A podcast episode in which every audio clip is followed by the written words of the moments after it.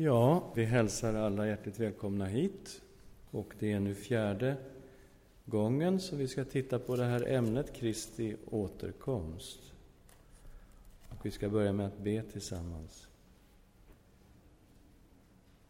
Tack Herre att vi får stilla oss inför dig, inför ditt ansikte.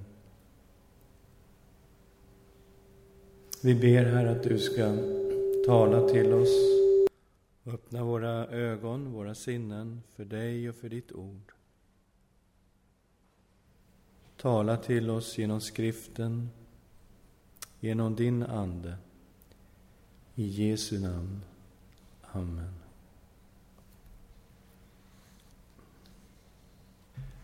Ja, eh, vi har alltså talat om Kristi återkomst i tre olika tillfällen. Och eh, det vi sa första gången, det var att Jesus ska komma tillbaka, att det här är oerhört tydligt i Bibeln. Jesus sa det flera gånger, änglarna sa det och apostlarna sa det. Vi försökte besvara vissa frågor. Eh, hur ska han komma tillbaka? Han ska komma tillbaka som han får upp. Han ska komma i stor makt och härlighet och alla ska se honom. Och vad är det som kommer att hända när han kommer tillbaka? Han ska hämta de troende. De troende ska förvandlas till att bli lika Jesus. Och det handlar ande, själ och kropp, helt och fullt lika Kristus. Det ska bli en uppståndelse där de som först har dött i Kristus ska uppstå. Men de som lever på jorden när han kommer tillbaka kommer också att förvandlas och bli lika Kristus. Och så blir det att han hämtar de troende hem. När han kommer tillbaka så kommer han för att döma världen. Också mycket tydligt tema i Nya testamentet.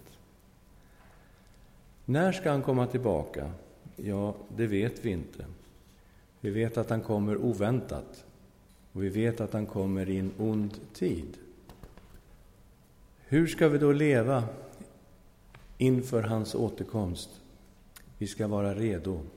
Vi ska vara väntande och till och med längtande att Jesus ska komma tillbaka. Och det var liksom den grund som vi la de två första gångerna. Och sen då förra gången så börjar vi titta på det som är lite svårt och det är detta med tecknen. Eh, om det finns tidstecknen. Tecken som skulle kunna avläsas på något sätt. Och först så såg vi på Jesu egen undervisning om tecknen. Och eh, vi såg där i Lukas 21 att Jesus talade både om Jerusalems förstöring och specifikt om templets förstöring. Här ska inte lämnas sten på sten, allt ska utplånas och hur det han sa blev till stor hjälp eh, när templet förstördes 37 år efter profetian, när Jerusalem förstördes i grunden och eh, framförallt templet förstördes i grunden. Eh, för att då lyckades de kristna komma undan, därför Jesus hade sagt precis hur de skulle handla vid ett sådant tillfälle. Och de fick väldigt stor hjälp av det Jesus har sagt.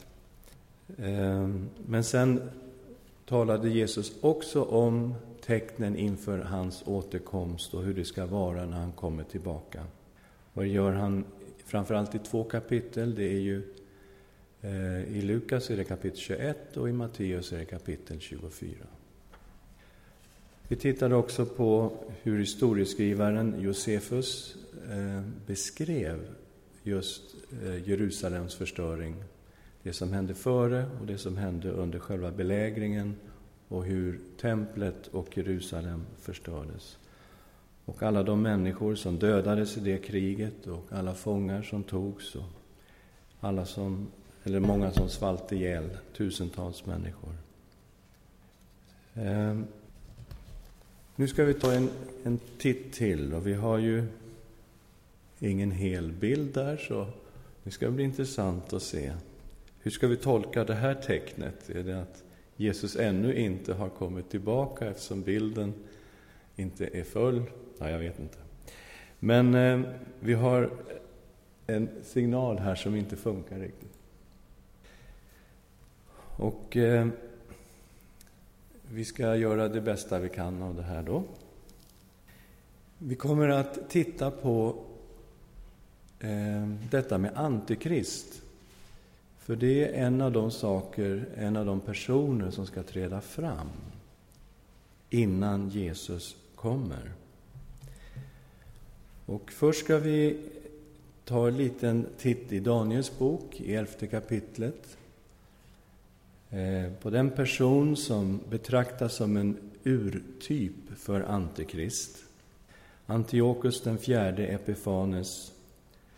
Han eh, var kung i Syrien och regerade 175 till 164 f.Kr.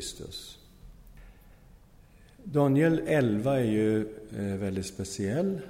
Eh, den beskriver ett historiskt skeende, ett krig mellan Nordlandet och Sydlandet. Söderlandet i det här fallet är Egypten och Nordlandet i det här fallet är Syrien. Och däremellan ligger Israel. Och de här bekrigade varandra då under den här perioden. Och det som gör det här kapitlet speciellt är att det är som att läsa en historiebok, alltså inte en profetia utan just en historiebok. Den beskriver i detalj ett historiskt skeende som sen går att verifiera då utifrån historieskrivningen. Och det har gjort att eh, man har tvivlat på att Daniels bok kan vara skriven Eh, när den skulle varit skriven. Eh, Daniel levde ju eh, under fångenskapen i Babylon. Han kom dit 605 f.Kr. och levde så att säga in i den persiska perioden som börjar 539 f.Kr. Och hur kan någon, så att säga, på den tiden förutsäga något som hände på 200-talet före Kristus på det sättet eh, som är gjort? Och där har ju eh, den moderna bibelkritiken då, som utgår ifrån att profetia inte är möjlig, eh, kommer fram till att den här boken måste vara skriven efter eh, Antiochus Epifanes levde. Men vi har inga problem med en Gud som också kan se in i framtiden. En Gud som kan inspirera profeterna och profeterna som kan liksom tala om vad som kommer att hända. Så för oss troende är Daniels bok inte ett problem. Men den moderna bibelkritiken har oerhörda problem med den här boken och betvivlar också därför dess historicitet. Jesus hänvisar ju också till just det här avsnittet som vi kommer att läsa. Daniels bok 11, 21 45. Och vi har då i söder Egypten, Ptoleméerna och vi har Seleuciderna i Syrien i norr, Nordlandet.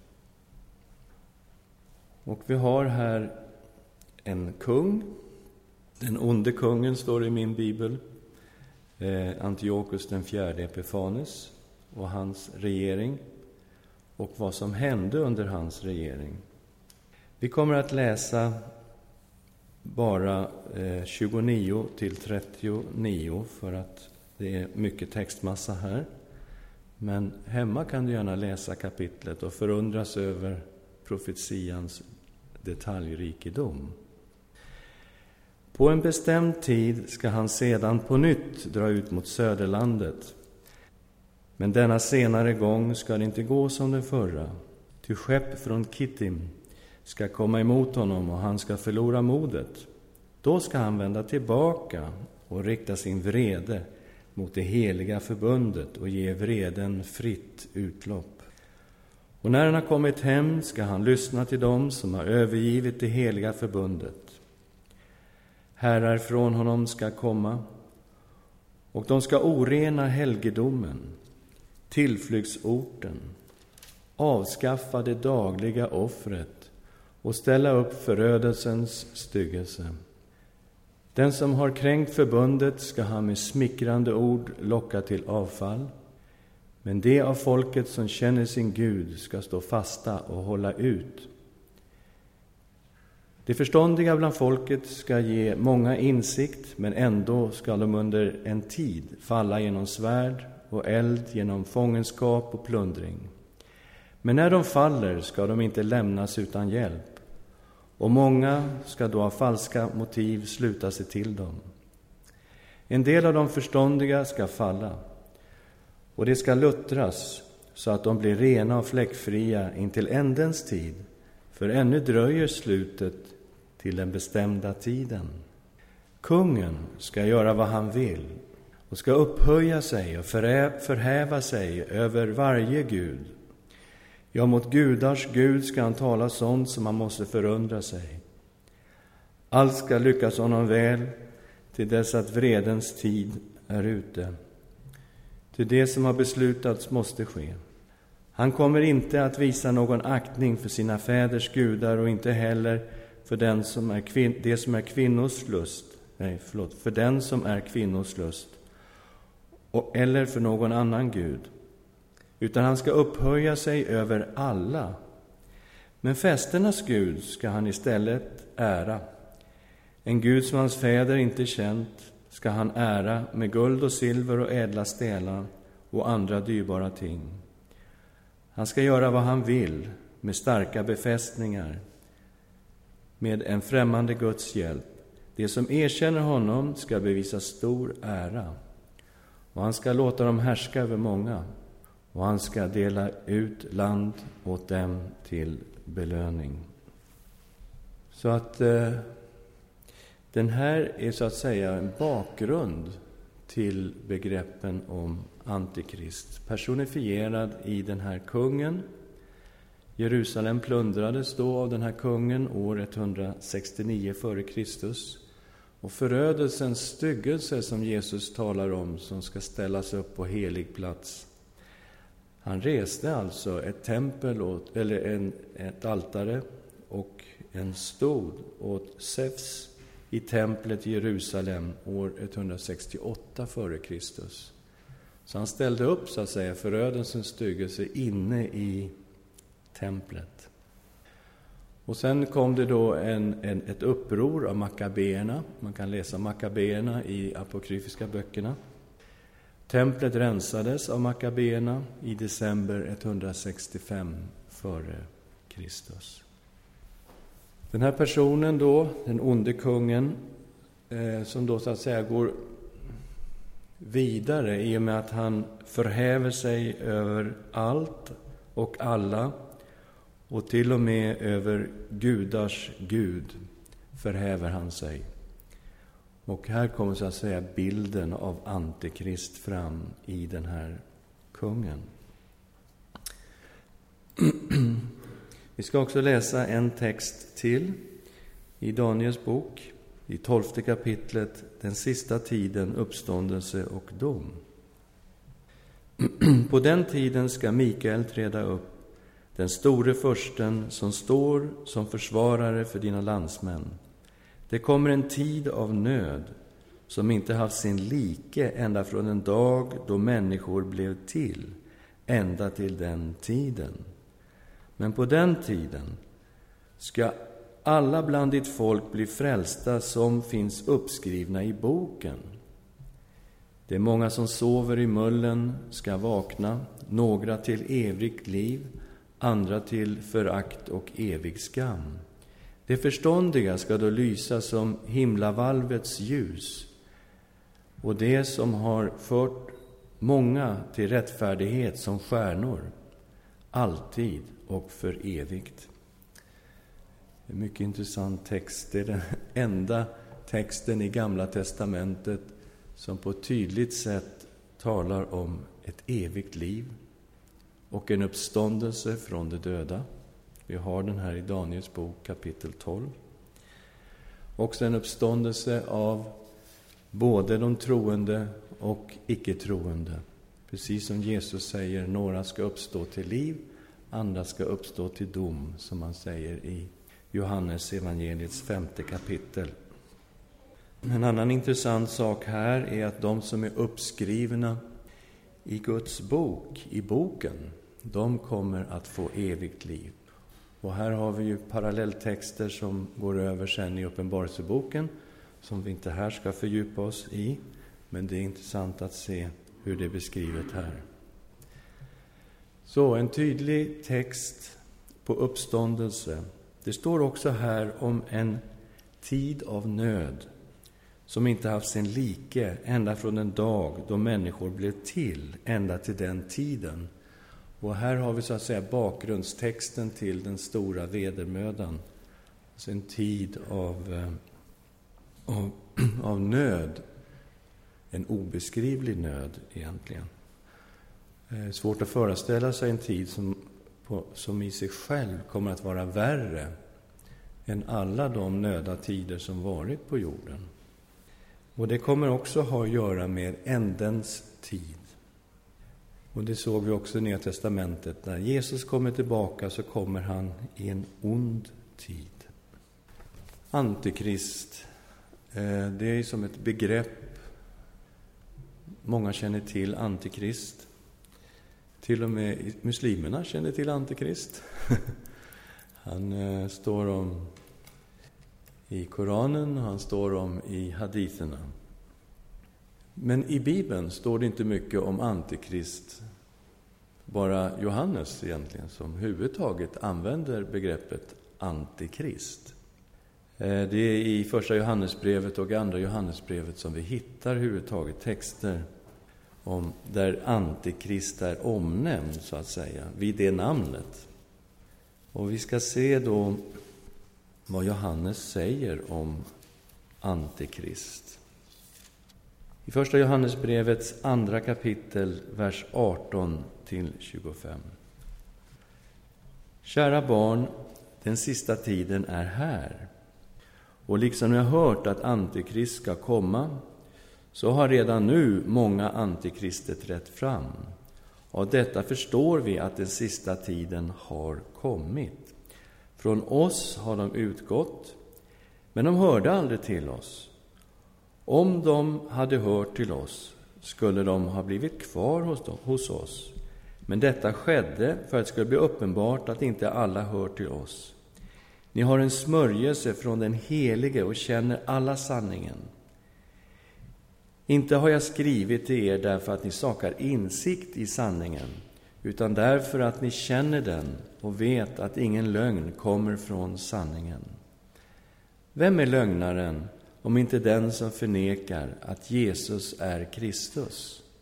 Den är Antikrist som förnekar Fadern och Sonen. Den som förnekar Sonen har inte heller Fadern. Den som bekänner Sonen har också Fadern. Låt det ni har hört från början förbli er. Om det som ni har hört från början förblir i er kommer ni också att förbli i Sonen och i Fadern. Och detta är vad han själv lovade oss, det eviga livet. Så, Johannes hänvisar alltså till en undervisning som de har hört, som tydligen undervisats om. Han förutsätter att de vet om detta med Antikrist, att Antikrist ska komma.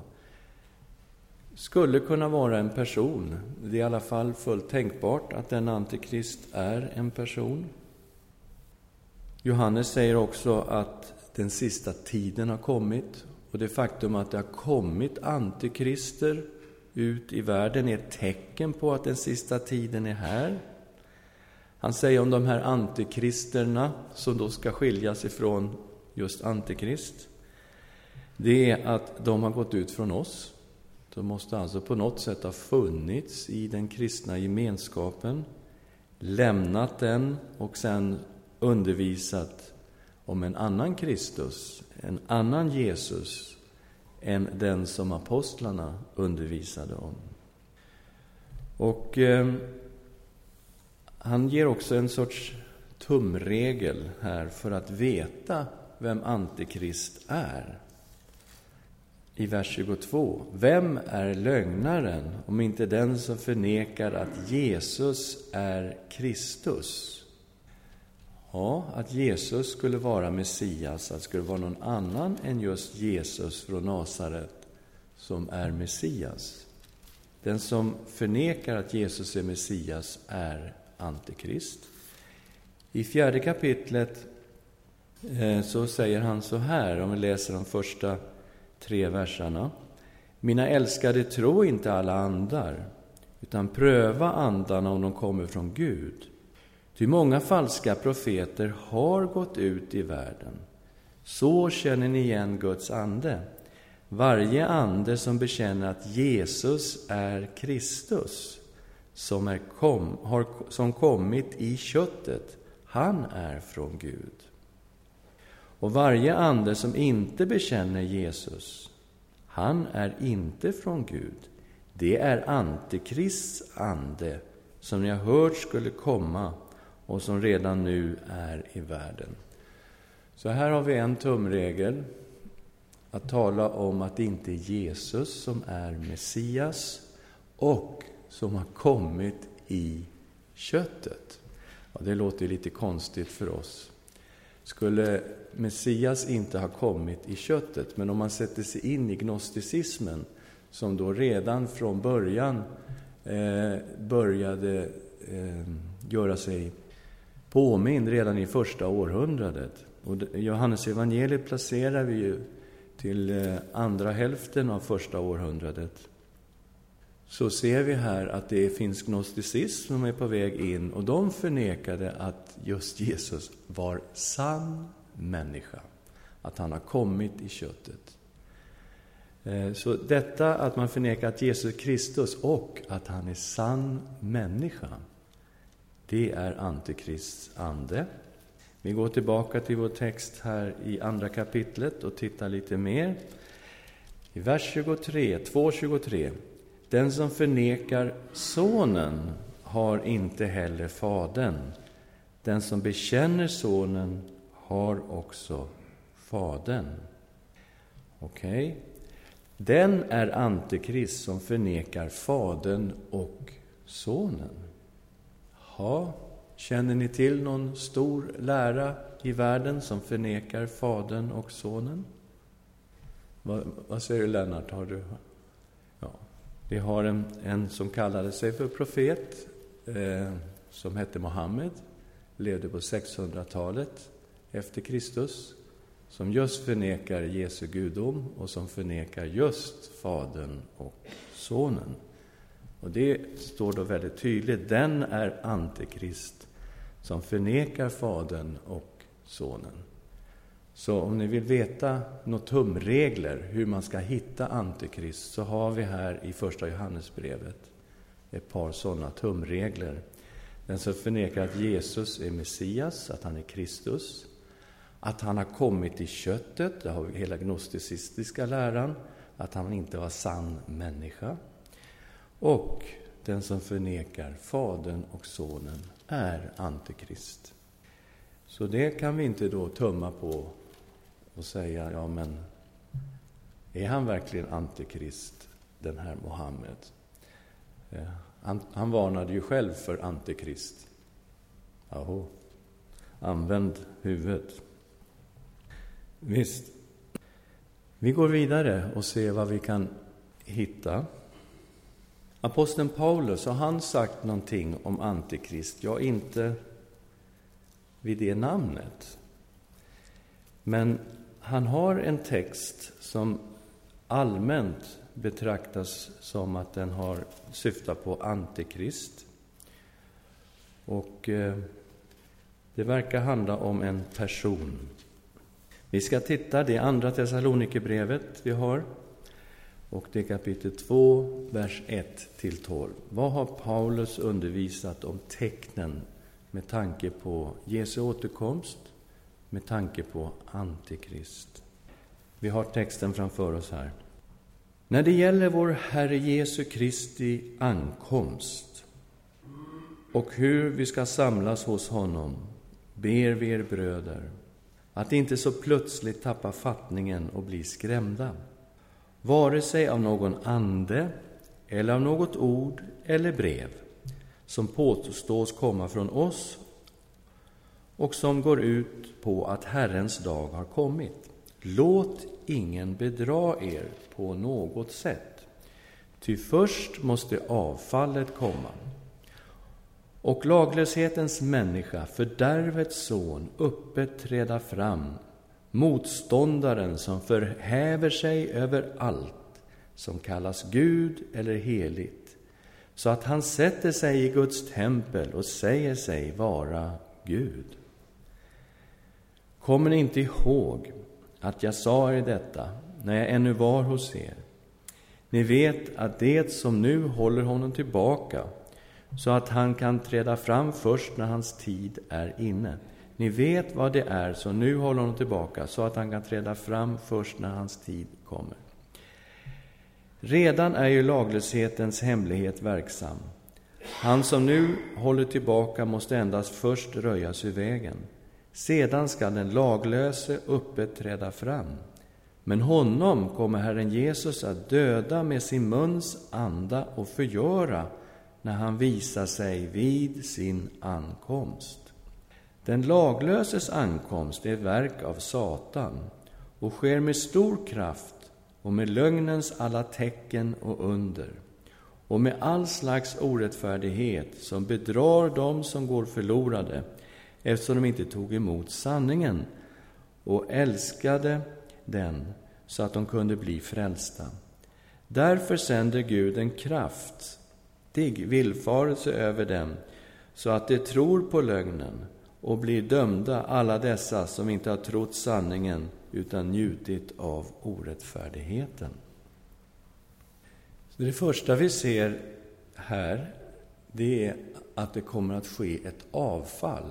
Alltså troende människor, eller människor som kallar sig kristna, kommer att avfalla inför Jesu återkomst. Och även Jesus talar om just det. Vers 3 säger så här. Låt ingen bedra er på något sätt, ty först måste avfallet komma. Så det är ett tecken på att Jesus ska komma tillbaka. Ett stort avfall. Och så kommer då laglöshetens människa som jag tror vi ska identifiera med Antikrist. Det är min uppfattning. Han kommer med ett uppror mot Gud. Och här känner vi igen Daniels text, kapitel 11 och eh, Antiochus Epifanes som då förhävde sig över allt vad Gud heter, över allt och alla. Motståndaren, som kallas Gud, vänta, förlåt, motståndaren som förhäver sig över allt som kallas Gud och heligt så att han sätter sig i Guds tempel och säger sig vara Gud. Det är alltså en person, verkar det som, som upphäver sig själv över Gud, över allt heligt och till och med då kan sätta sig själv i templet. Och här kan man ju undra vad Jesus sa om förödelsens styggelse som skulle ställas upp i templet. Antiochus han ställde upp ett altare åt Zeus mitt i templet i Jerusalem och offrade då till denne avgud. Och man kan undra, är det en, en symbol eller är det en person som själv ska sätta sig i templet och personen i så fall ska vara som förödelsens styggelse. Här har vi också andra problem. Är det symboliskt eller är det bokstavligt? Om det är bokstavligt så finns det ju inget tempel i Jerusalem till att börja med eftersom romarna förstörde templet år 70 och det som finns kvar av templet är klagomuren och ingenting annat. Det som står på tempelplatsen är en moské Al-Aqsa-moskén. Och jag menar, ja, just det. Hur får vi ihop det här? Problem. Men jag lämnar det till er, för jag har inget svar på den frågan. Är det bokstavligt? Är det andligt? Alltså, hur är det här? Men det verkar vara en person som på något sätt upphäver sig mot Gud. Sen kommer en del av texten som jag önskar att aposteln Paulus hade sagt lite mer om. Han talar i kryptiska ordalag, måste jag säga. Vers 5-7. Kommer ni inte ihåg att jag sagt er det när jag ännu var hos er? Ni vet vad det är som nu håller honom tillbaka, så att han inte kan träda fram. Så att han kan träda fram först när hans tid kommer. Redan är ju laglöshetens hemlighet verksam. Han som nu håller tillbaka måste endast först röjas ur vägen. Vad säger Paulus? Jag önskar att vi hade varit där och lyssnat på den undervisning som han hänvisar till. Han hänvisar alltså till en undervisning att det är någon eller något som håller den laglöse tillbaka och förhindrar att han ska kunna träda fram. Och först när den här laglöse röjs i vägen, då kan han träda fram. Och han hänvisar till en laglöshetens hemlighet som är verksam, eh, men det finns någon som håller tillbaka. Laglöshetens hemlighet, den kan vi ju se här i Stockholm, tycker jag, år 2006, att det är en laglöshet som breder ut sig. Och den fanns säkert då, på Paulus tid, i romarriket. Men vad är det som håller tillbaka? Hallå Paulus, jag vill veta. Och jag vet inte. Och jag är inte den som vill spekulera. För jag vet att många har spekulerat. Men jag nöjer mig med att säga att eh, det finns någonting, eller någon, som håller denna antikrist tillbaka. Som då ska röjas i vägen och sen kommer antikrist. Och eftersom ni inte har en pastor som tycker om att spekulera, utan har någonting under fötterna när han säger någonting, så får ni också fundera tillsammans med pastorn, vad är detta? Jesus ska komma tillbaka. Jesus kommer för att döma världen och helt klart kommer det bli en sorts konfrontation när Jesus kommer mellan denne antikrist och Jesus. Om vi vågar, som vi till hösten, titta in lite i Uppenbarelseboken så kan vi också där se den här konfrontationen mellan Kristus och någon som verkligen liknar Antikrist. Men vi ska inte titta Uppenbarelseboken, vi tittar här. Jesus ska alltså komma tillbaka och han kommer att förgöra denne laglöse. Vers 8. Sedan skall den laglöse öppet träda fram. Men honom kommer Herren Jesus att döda med sin muns anda och förgöra när han visar sig vid sin ankomst. Så när Jesus kommer tillbaka, då kommer han med sitt blotta ord att förgöra Antikrist. Alltså, han är ju själv Guds ord. När vi inte tar bilderna från Uppenbarelseboken nu. För att, ja. Men i alla fall, han är ju själv Guds ord. Och han kommer alltså att tala. Och kraften i hans ord kommer att förgöra denne Antikrist. Så beskriver aposteln Paulus detta. Den laglöse kommer att ha mycket makt. Den laglöse kommer att ha en hel del möjligheter därför att den onde själv, personligen, står bakom denne antikrist. Vers 9. Den laglöses ankomst är ett verk av Satan och sker med stor kraft och med lögnens alla tecken och under. Så det kommer vara någonting övernaturligt över den makt, över den kraft och de förmågor som Antikrist har. Och med hjälp av dessa förmågor, med hjälp av denna kraft och dessa under kommer den laglöse att bedra människor. Och med alla slags, all slags orättfärdighet som bedrar dem som går förlorade eftersom de inte tog emot sanningen och älskade den så att de kunde bli frälsta. Därför sände Gud en kraftig villfarelse över dem så att de tror på lögnen och blir dömda, alla dessa som inte har trott på sanningen utan njutit av orättfärdigheten. Så Antikrist kommer att få många efterföljare. Väldigt många människor kommer att bedras av honom och följa honom. Och det verkar som det blir en polarisering mellan de som följer Kristus och de som följer Antikrist. Och Antikrist skulle då kunna vara en sorts motpol till Kristus. Man har ju Arktis där uppe i norr och har vi Antarktis där nere i söder. Och det är sorts två poler så här va, på vårt lilla jordklot. Och vi har Kristus och vi har Antikrist.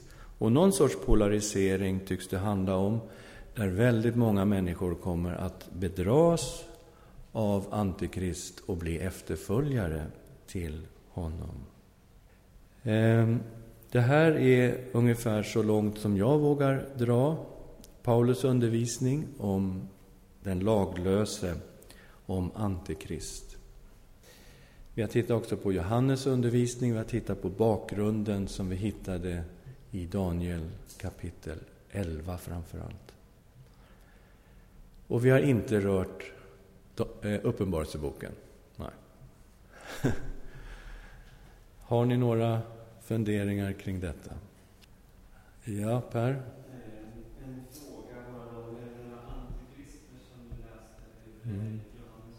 En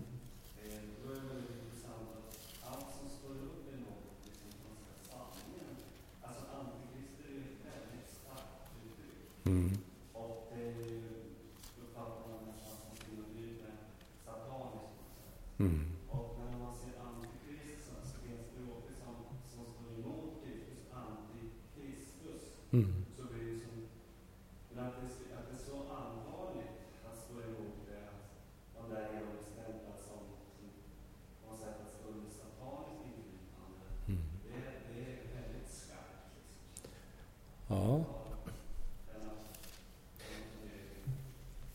Ja, det, det är väl formulerat Per. Det är så det är framställt just i Första Johannesbrevet att en falsk undervisning om Jesus, om Kristus, kopplar in till Antikrist.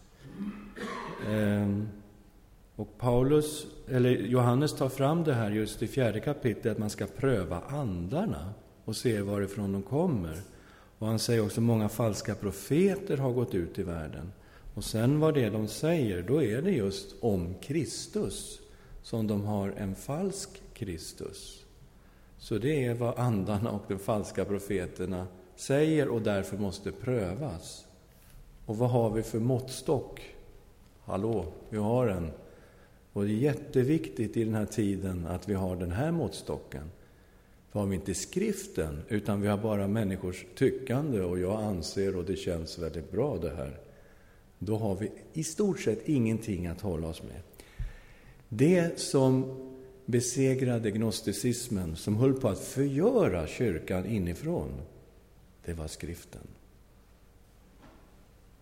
Det var alltså med hjälp av kanon man kunde till slut förgöra gnosticismen. Men inte genom att känna och tycka och tänka och önska. Ja.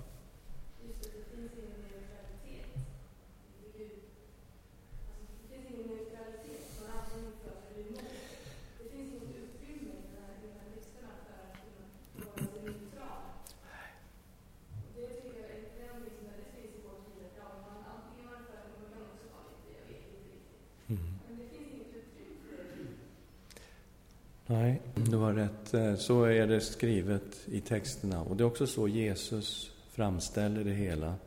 När man lyssnar på Jesus, vad han säger om efterföljelsen, om lärjungaskapet och tron. Så är det framställt precis så som du säger. Det är inte både och, utan det är ett antingen eller. Mm. Precis, en bra iakttagelse att nygnosticismen är på väg tillbaka. Verkligen. Och eh, om vi lyssnar på Da Vinci-koden så är det ju hämtat ifrån sådana källor ju, från gnostiska texter. Så visst är det på väg tillbaka. Ja, man behöver inte gå så långt, nej. Man kan säga så här att i den tid om den kristna församlingen trappar sin tro på Bibeln som Guds inspirerade ord då kommer alla tänkbara läror tillbaka. Faktiskt. Ja. Alltså, jag tycker i och för sig att det innehåller en stark dualism i de här texterna. Liksom att, att åsikten om Kristus blir väldigt alltså, viktig. Alltså, Mm. Det är väldigt viktigt. Mm. Men jag tycker ändå att jag vill läsa ut ett utrymme för någon form av att ag- agnosticism ändå är liksom inte lika allvarligt. För det finns inte någon fördömande mot agnosticism. Nej. Det tycker jag. Så, att- så att det är inte så långt som den liksom jag börjar gå. Nej, det är sant. En agnostisk position säger ju att jag vet inte. Eh, jag är öppen, jag vill veta, men jag vet inte. Eh, och det är en agnostisk position. Och den har ju jag själv tagit här när det gäller antikristotecknen, att jag är agnostiker. Jag kan se en del i vad Paulus har beskrivit om antikristotecknen, men jag önskade att jag satt där och lyssnade på hans undervisning för att förstå vad det är han hänvisar till exakt. För det förstår jag inte. Jag är agnostiker på den punkten. ja. Vi har väl, det är väl inte konstigt kanske för oss att erkänna att vi vet inte. Inte ens Daniel fick ju reda på. Han var ju så angelägen att få veta. Säg, säg. Nej, gå, Mm. sa han. Gå. Men det Mm. var väl, han hade fått veta. Just det. Det är inte farligt att säga ”jag vet inte” och lyssna, även om vi har fullständigt fel på allting när det gäller detta med Kristi återkomst och vad som kommer att hända och inte hända. Men du har en förankrad tro på Jesus Kristus. Då är du redo. Och du kommer att få vara med om allting, även om du hade fullständigt fel uppfattning. Får du vara med om precis allting. För i slutändan är det detta enda som är det viktiga. Är jag redo när Jesus kommer? Och det är därför som vi inte ska spekulera. Men vi ska läsa ut det vi kan tydligt se i skriften.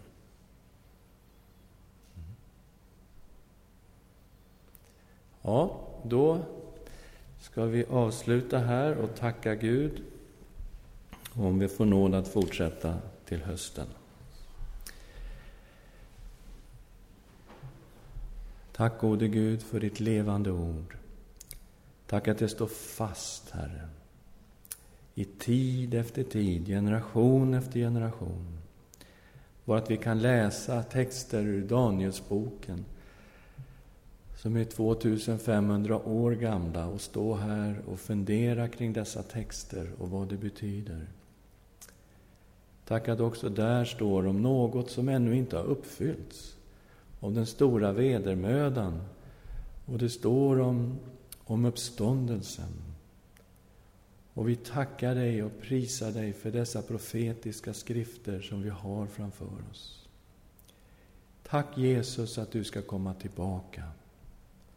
Herre, ge oss nåd att vara redo när du kommer.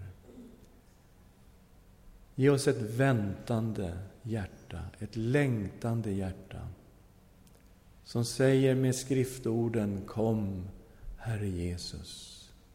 Du, vår Herre, kom. Herre, vi tackar dig att vi får lyfta blicken och veta att du ska komma. Vi förstår också från texterna att du kan komma i vår tid. Du skulle kunna komma idag. Och du skulle definitivt kunna komma i vår tid. Jesus Kristus, Guds son. Tack att du ska komma tillbaka för att hämta din församling. Och tack för den förvandling som vi står inför, att vi ska få bli lika dig, Jesus.